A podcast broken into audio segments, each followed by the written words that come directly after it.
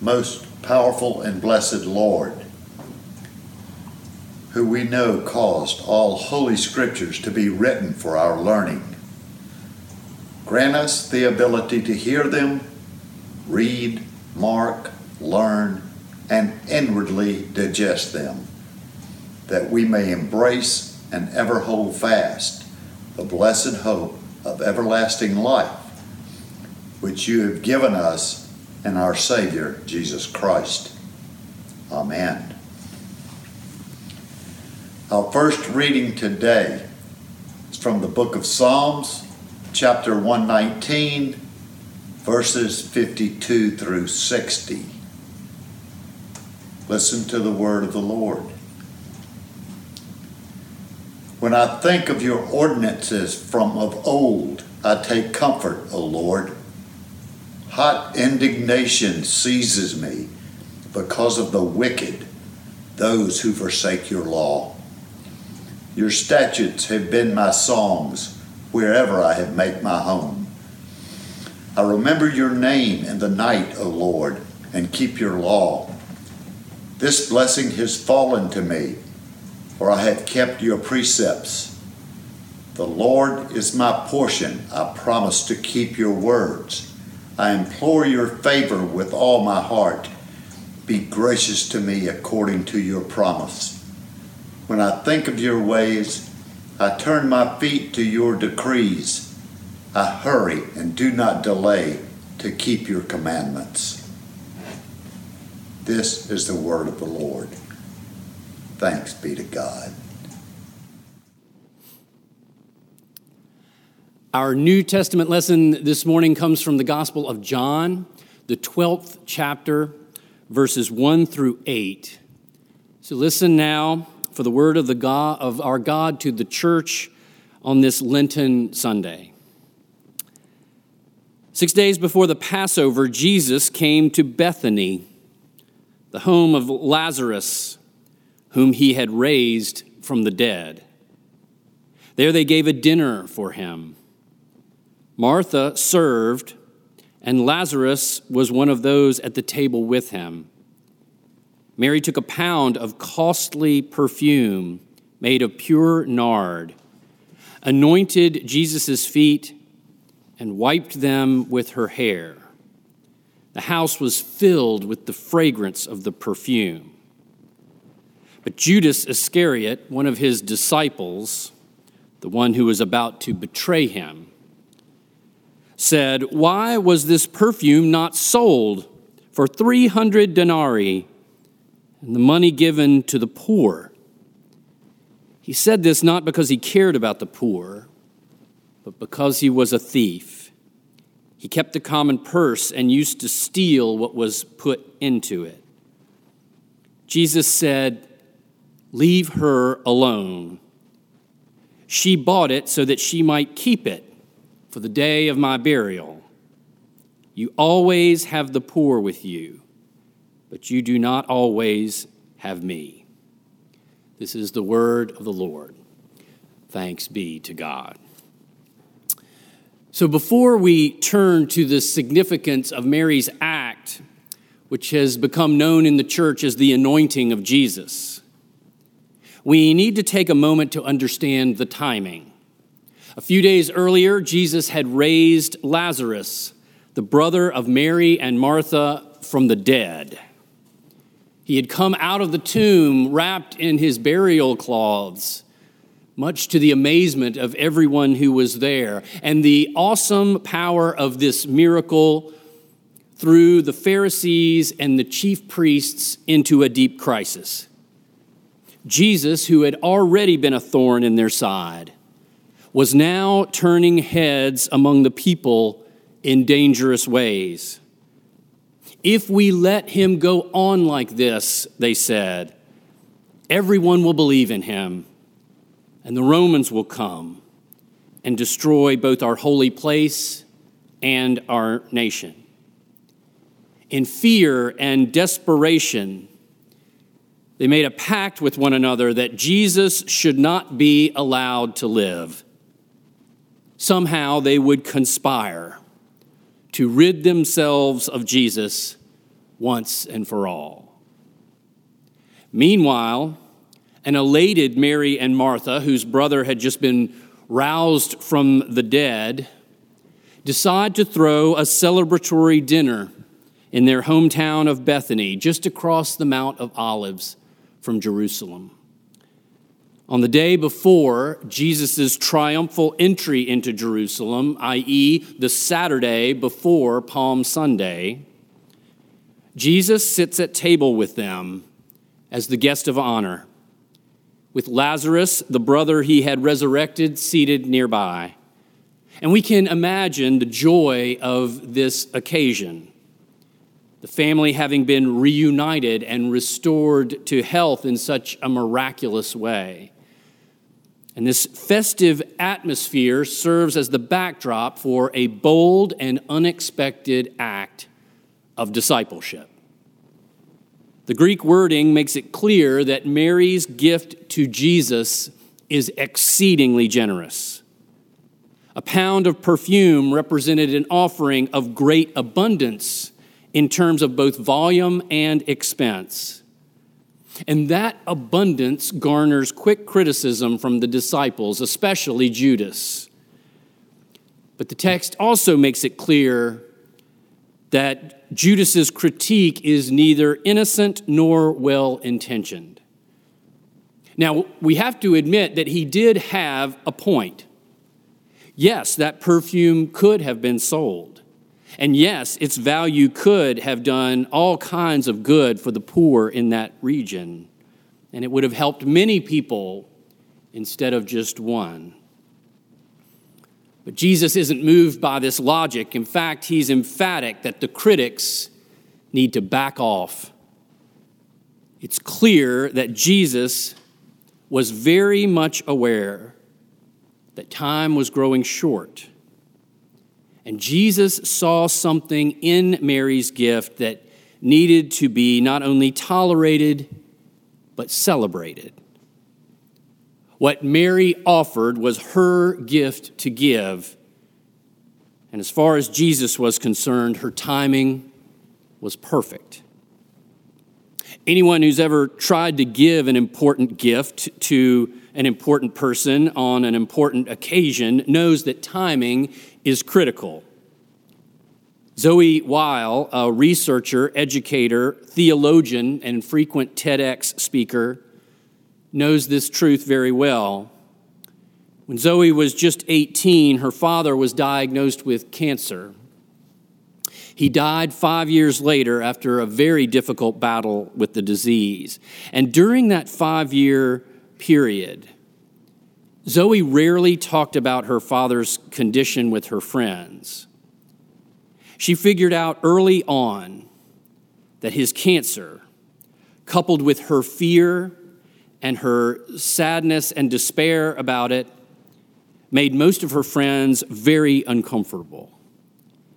We were all young, she said, too young to know how best to cope. So Zoe made a decision to just avoid the subject as much as she could. But her friend Tom refused to play along. He was the only one who would speak directly to her about her father's cancer. He refused to avoid the painful conversations. He never pretended like everything was okay nor did he shy away from saying the hard thing that needed saying in any particular moment.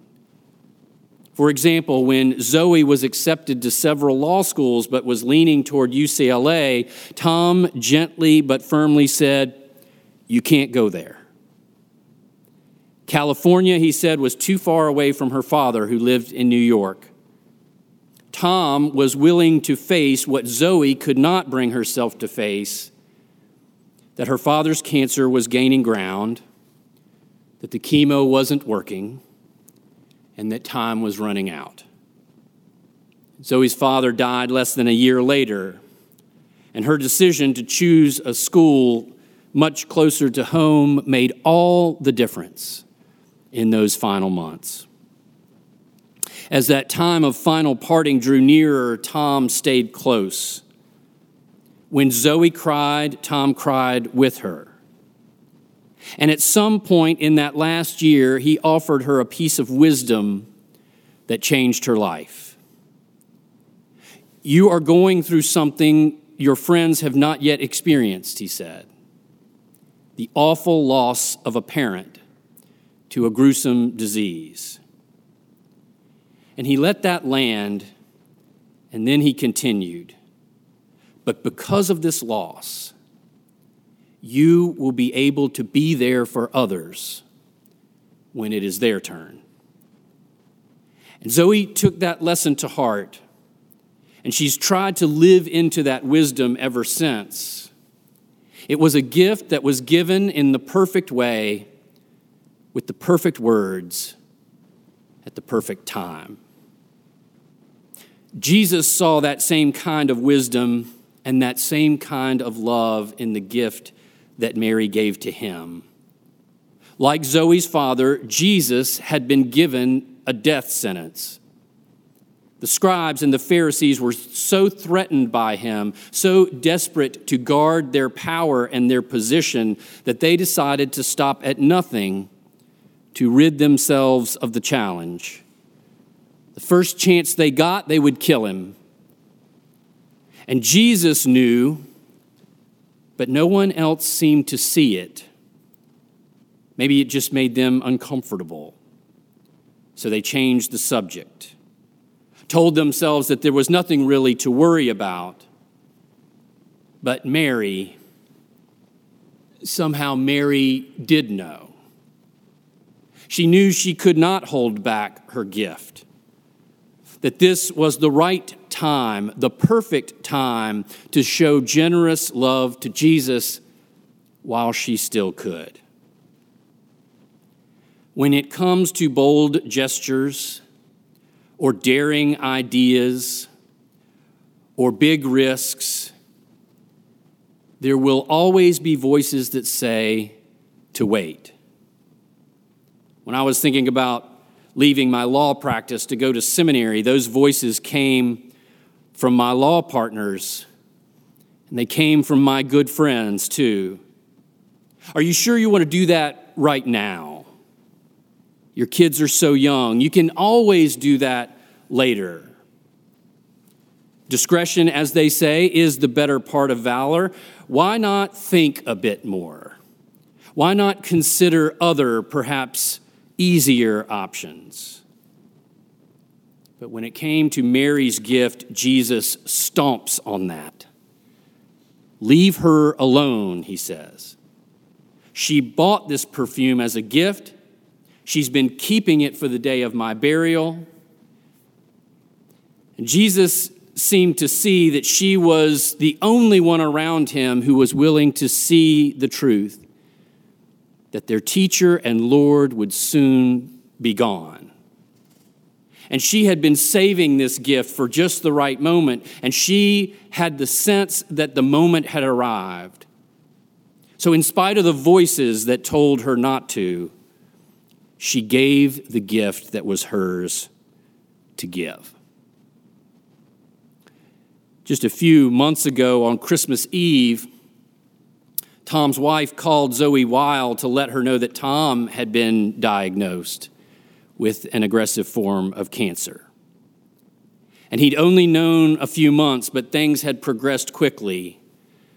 And in the past week, he had gone rapidly downhill. He went to the hospital, and then to the ICU, and then on to the ventilator. Zoe says she had been thinking about Tom for months. I really need to call him, she thought but she hadn't. Life, as it does, just got in the way. And she had believed, as we all tend to believe, that we will have time for those things. She realized that the last time she had communicated with her friend was by text, right when the pandemic first started. Tom died one week later on New Year's Eve at the age of 62. He had given Zoe the gift that she needed right when she needed it, and he had been right. She had been able to use the painful experience of losing her dad to help others as they faced loss. And those people, in turn, had passed the lesson on to others. One extravagant and thoughtful gift had multiplied its way through the universe. And Zoe had wanted to give a gift in return. But I never got to tell him, she said through tears. I never got to tell him how profoundly he'd influenced me, how I'd passed his wise words along to others, how those people had helped others as well. I never got to thank him for all the wise things he said to me, for the important truths he regularly imparted that shaped my life, nor to say how his friendship and constancy carried me through some of the darkest periods in my life. I didn't get to tell him I loved him. Mary had a gift to give. It was easy to criticize, and strong voices did just that. But it was her gift to give, and in the end, she just did it. She trusted her eyes she trusted her heart, she trusted her love, and she gave the gift that was hers to give in just the right way at just the right time. And Jesus loved it. And Jesus loved her. What is your gift to give? Because you have one. It's one that is yours alone and you have it to give because God gave it to you in the hope that you might pay it forward. God blessed you in this way because God wants you to give that blessing as your fragrant offering of faith, hope, and love. So, as the poet once said, gather ye rosebuds while ye may Old time is still a flying, and this same flower that smiles today, tomorrow will be dying. So may we trust our eyes, trust our hearts, trust our love, trust that the gift we are called to give will bring joy to the Lord, and just do it. In the name of the Father, and the Son, and the Holy Spirit. Amen.